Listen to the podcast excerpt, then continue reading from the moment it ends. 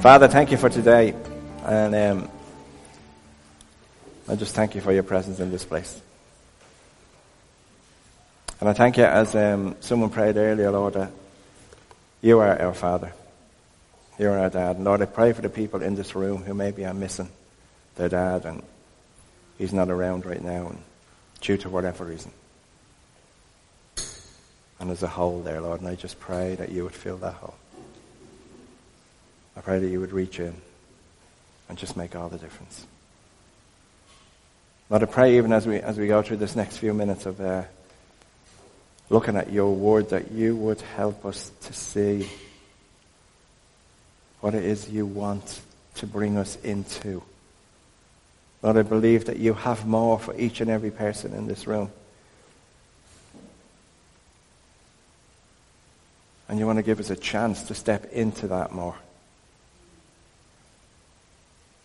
So help our ears to be, um, to be open to what you want to say. Help me to be open to what you want to say. And, and, and let me not get in the way of whatever it is you want to speak into people's hearts here today. So come and have your way, Father, I pray in Jesus' name. Amen. Amen. So last week I, I done this and I said I was going to just look at it for two weeks. Um, this whole idea of like you're the man.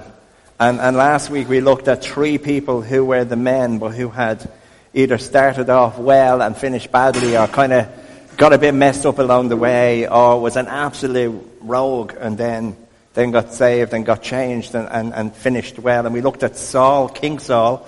We looked at King David, and then we looked at Saul, who became Paul, who wrote most of the New Testament. Um, and I looked at the three of them, and, and we looked at the whole idea of how their lives was changed by somebody coming up and going to them, you're the man. And it was usually you're the man that you're at the screwing up and you're at the messing up and you're the making a mess of this.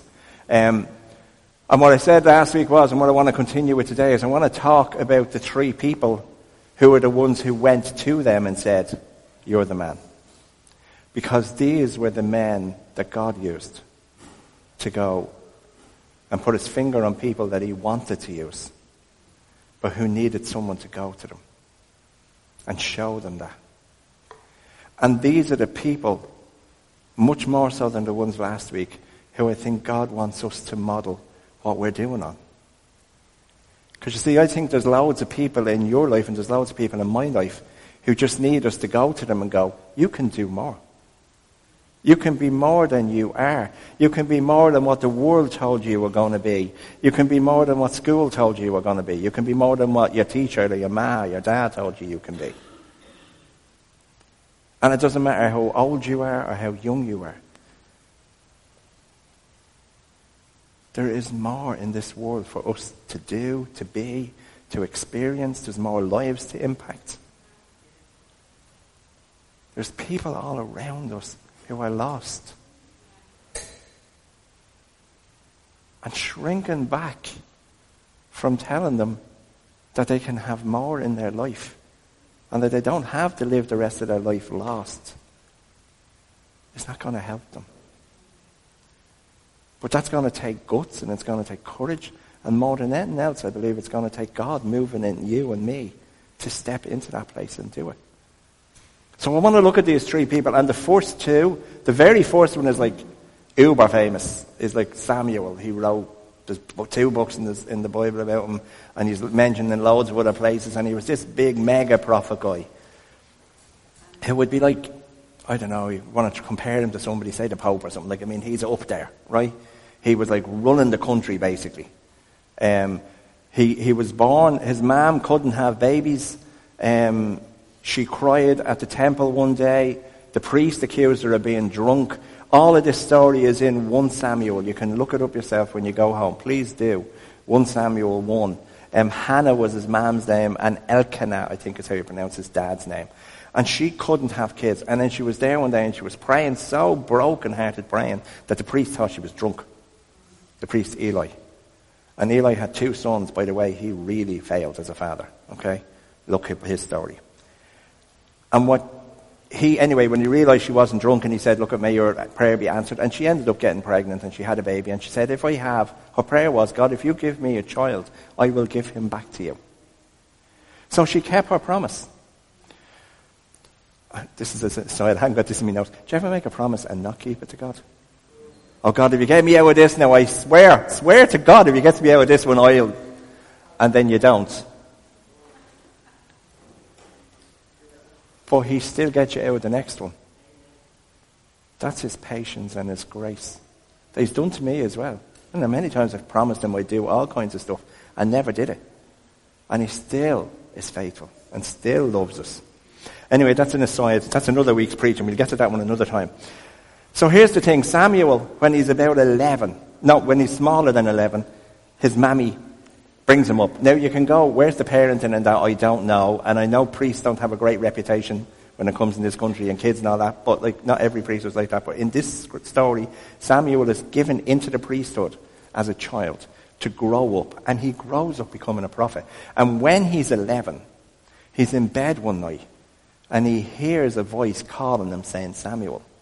And he gets up and he runs into Eli, who's the priest, and he goes, Yeah, what you want? And he goes, I didn't call you. So he goes back to bed, hears the voice again, goes back into Eli again. Third time, hears the voice, and he goes back into Eli. Eli said, That's God talking to you. If he talks to you again, answer him and say, I'm listening, tell me what you want me to know. Then he does say, I'm listening, tell me what you want me to know. And then God tells Samuel at 11 years of age that Eli the priest is toast, basically, and so is his family. And you can read that whole story in 1 Samuel 3. Okay? I was thinking, imagine an 11 year old child having to go in to this guy who is his boss, his mentor, his father figure, whatever, and tell him, God said, he's not happy with you. I was wondering what the fear of that must have been like for a child. And how amazing God was that he was able to get an 11 year old to do that. And as he grew, he became Israel's leader. And in 1 Samuel 3.20 it says, Then all Israel from Dan to Beersheba knew Samuel was a true prophet of God. Now that you might as well say everyone from Donegal to Kerry, from Galway to Dublin knew about Samuel and knew that he was God. And then he became a kingmaker, and it's Samuel who anoints Saul to be king. And when the people in Israel said that they wanted a king, Samuel took it personally because he took it as a rejection of him. I'm throwing all these little bits out to go, this guy was human. He was hurt. A lot of people think people who are leading, like politicians or people who lead churches or leading anything, that they have no feelings. But they do. They get hurt as well. And he went to God and complained about the people rejecting. And God said, they didn't reject you, they rejected me. Go and pick Saul. I'm going to show you who to pick. Go and pick him and anoint him to be king. And in 1 Samuel 10, he does. He anoints Saul to be king. 1 Samuel 15, he confronts Saul.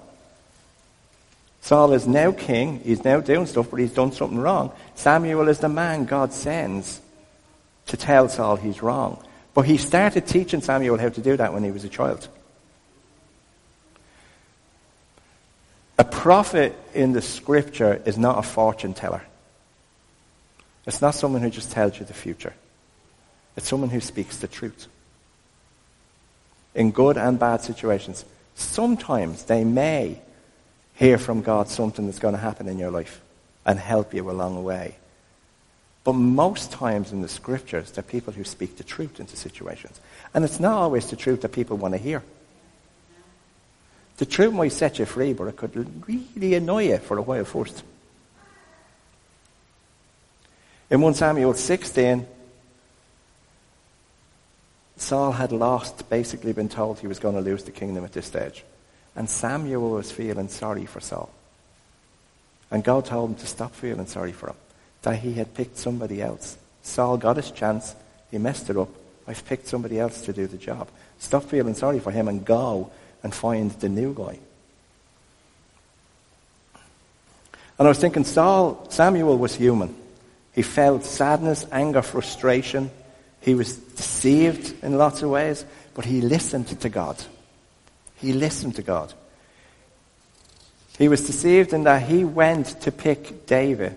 He was sent to anoint David to be king, but he saw people who looked kingly, and in his human thinking and in his own deception, he thought he has to be the fella because he looks like a king. He was just the same as you and me. He just had a different life. There was, in essence, there was nothing spectacular about him except that he heard from God and he did what God told him, even when it was hard. It's easy to do what God tells us when it's easy. It's a different story doing it when it's hard.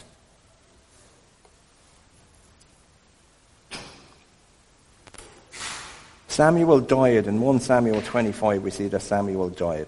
And he gives a farewell speech in chapter 12. And in that, he challenges the whole nation. He said, Look, at, here I am. I've done this, this, and this. If you've anything wrong to say about me or anything I did on you, tell me now. And I'll fix it. And nobody had anything bad to say about him. And at one stage, he prayed to change the weather to prove to the people that they needed to turn to God. And the weather changed. But here's how it finished up with Samuel, because I'm, I'm really only skating over these people's lives. Because I want to point you in a direction.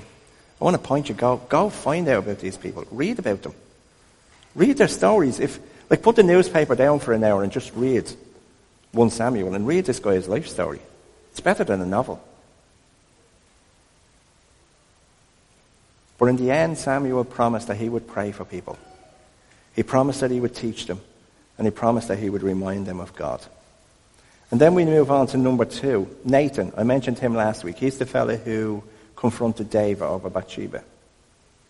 And he's mentioned in 2 Samuel, he's mentioned in the book of Kings, and he's mentioned in the book of Chronicles. And in 2 Samuel 7:23 it says David wanted to build a house for God because David was living in a palace and the ark of God was still being housed in a tent. But David wanted to build a fancy house. He wanted to build a church basically for God, for God to live in. Okay? This is God who owns the whole universe, who's uh, beyond the universe, who our brains can't fathom, but David wants to build a house for him. Okay? Nice idea. And Nathan says, go ahead. If that's what you want to do, do it. Because the Lord is with you, so whatever your heart is at, do it. Because it seemed like a good idea. But then the Lord spoke to Nathan. And he said, Go and tell David, no, you're not building a house for me. Your son will, but you won't. And I was thinking, I wondered what David thought. Because Nathan, do you, ever have to say, do you ever say yes to someone and then have to go back and say no to them? That's a bummer. An absolute bummer having to go back and say no. If you'd have said no in the first place, as awkward as it would have been, it's never as hard as having to go back.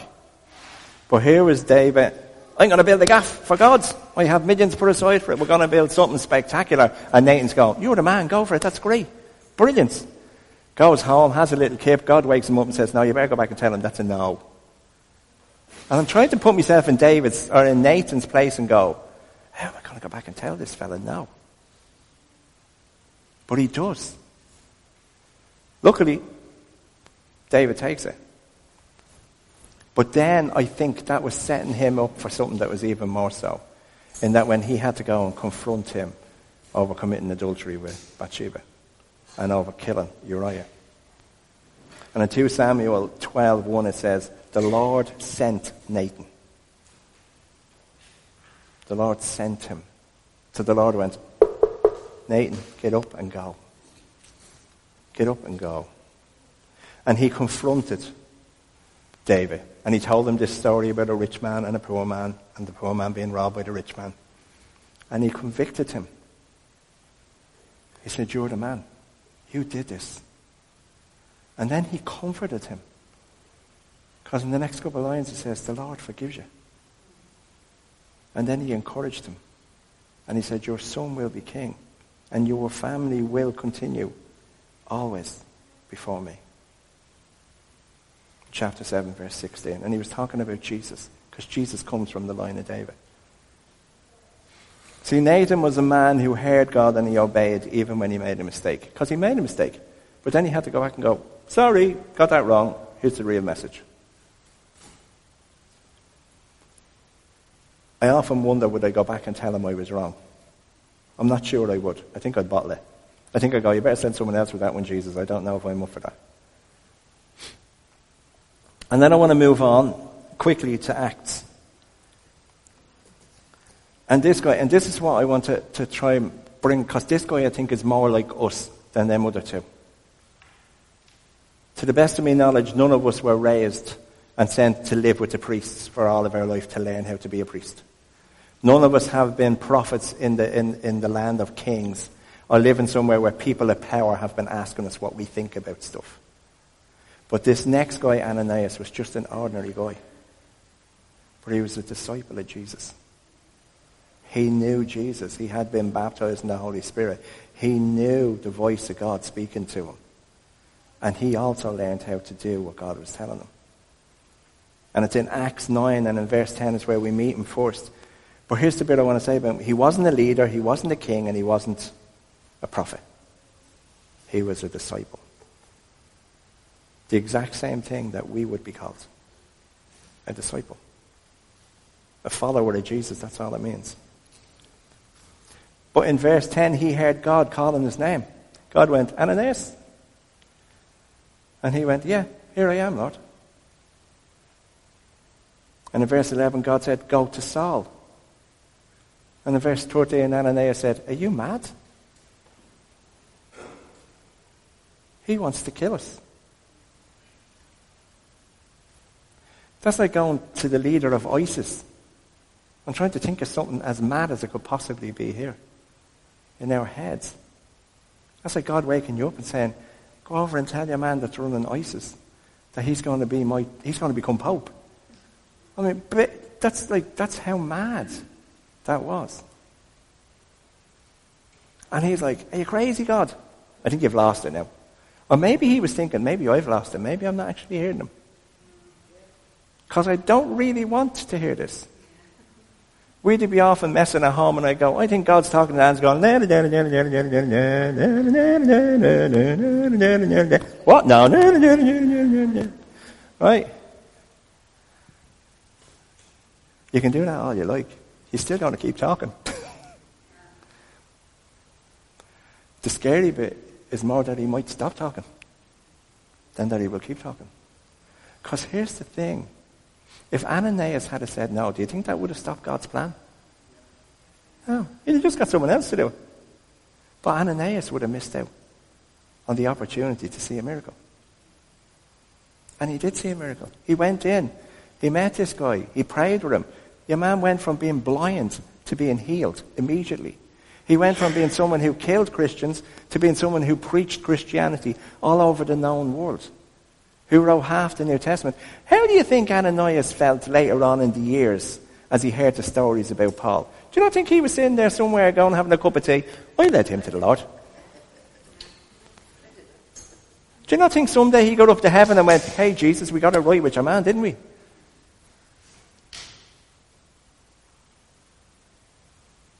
What chances are we getting? Like most people know of Billy Graham. Most people know Billy Graham, yeah? Anyone know who, who introduced him to Jesus? Or who introduced that person to Jesus? But someone did. And I knew the man's name, but I can't think of it right now. Like, we don't know what. You don't know that the person you speak to may not be the person who will turn our country around.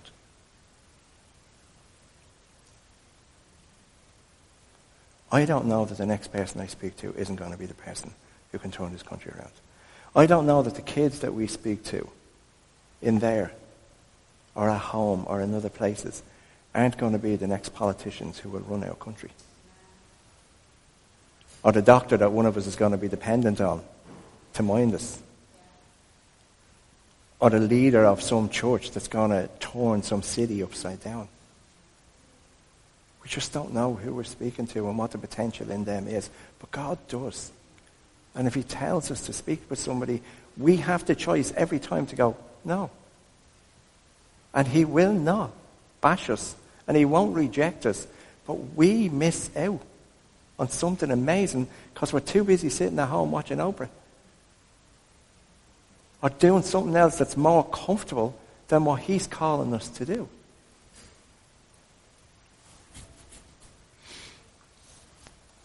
They were three ordinary men, just flesh and blood people like you and me.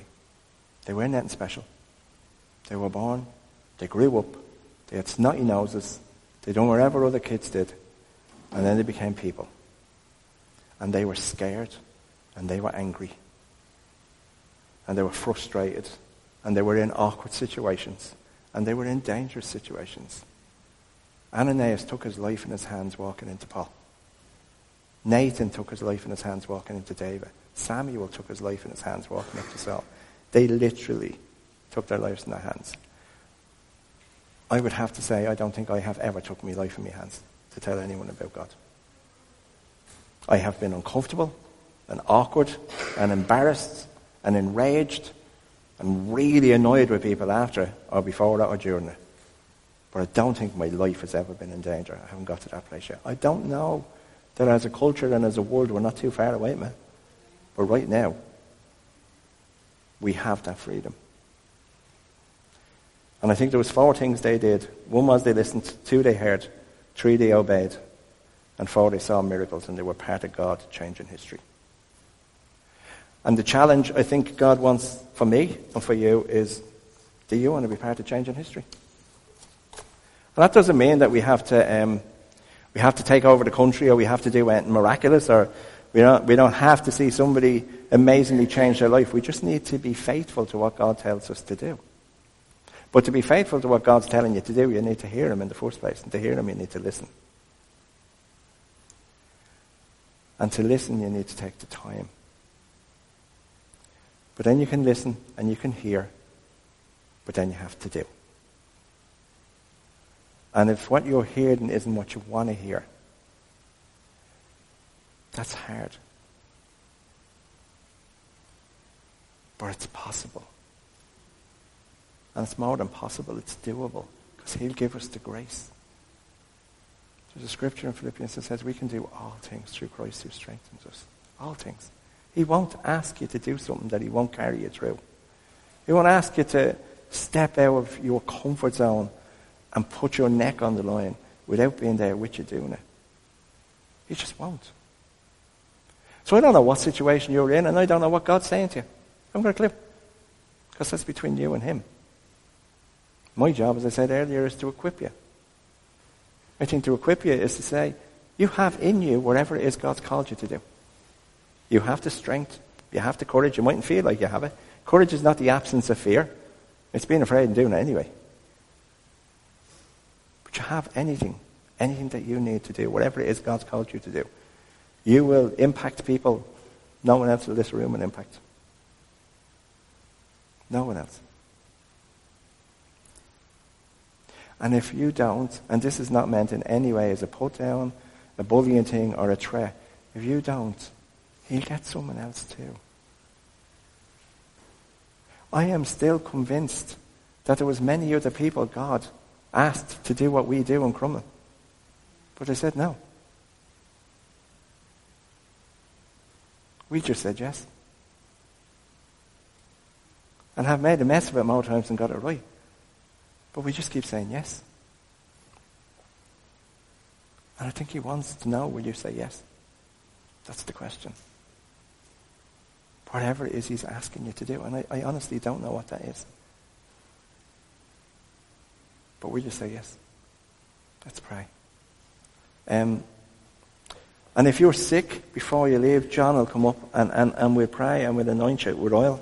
Because we believe that oil represents the Spirit of God and the Holy Spirit. And and the scripture tells us that if somebody is sick, they should go to the elders, and we're probably two of the oldest people in the room. So come to us, and we'll pray for you, and we'll anoint you with oil. It says to anoint with oil. And, and the prayer offered in faith will heal the sick person. So we will pray for that.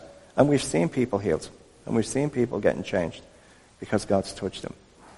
And if you don't know this Jesus that I'm talking about, can I ask you all just for a minute to close your eyes? If you don't know this Jesus that I'm talking about, or you don't have a relationship with God the way I'm talking about it, then I want to encourage you right now to just invite him in. Ask him to come in and be part of your life. Don't have to be any big rigmarole. You just have to go, Jesus, I want to know you. I want you to be part of my life. Please come. Show me. Show me. And He will. He really will. So, Father, I, I don't know where, where everyone is at. You do, though. You know what you've been saying into their hearts. And it's not just for today. You've been saying this to some people for a long time. You've been calling them to do stuff. You've been calling them to step into things or step out of things or, or move towards you in a different way or, or whatever it is. I have no idea, Lord, but you do. And they do. I have no doubt right now you're speaking to hearts. And you're reminding people of things that you called them to. So, Father, I pray that your power of your Holy Spirit right now, you would encourage, empower, set free your people to be all that you created them to be.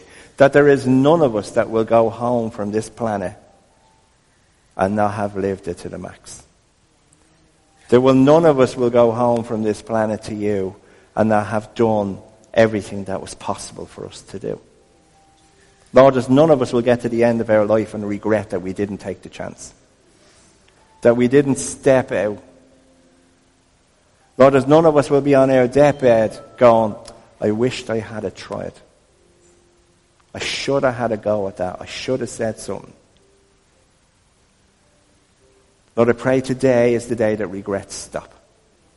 And the making of regrets ends. I pray if the stuff people in this room need to stop doing, that they get whatever the strength they need to do to stop doing it. I pray that if there's people in this room that need courage to be released into what they're supposed to do, then I pray that you would do. You place dreams in the hearts of us. I am convinced you put dreams in people in this room. You said you have released into this body pastors, leaders, teachers, evangelists, prophets.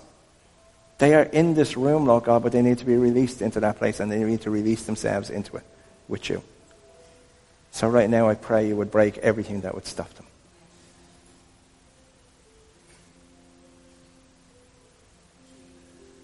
May the Spirit of the living God set you free to be all that you were created to be.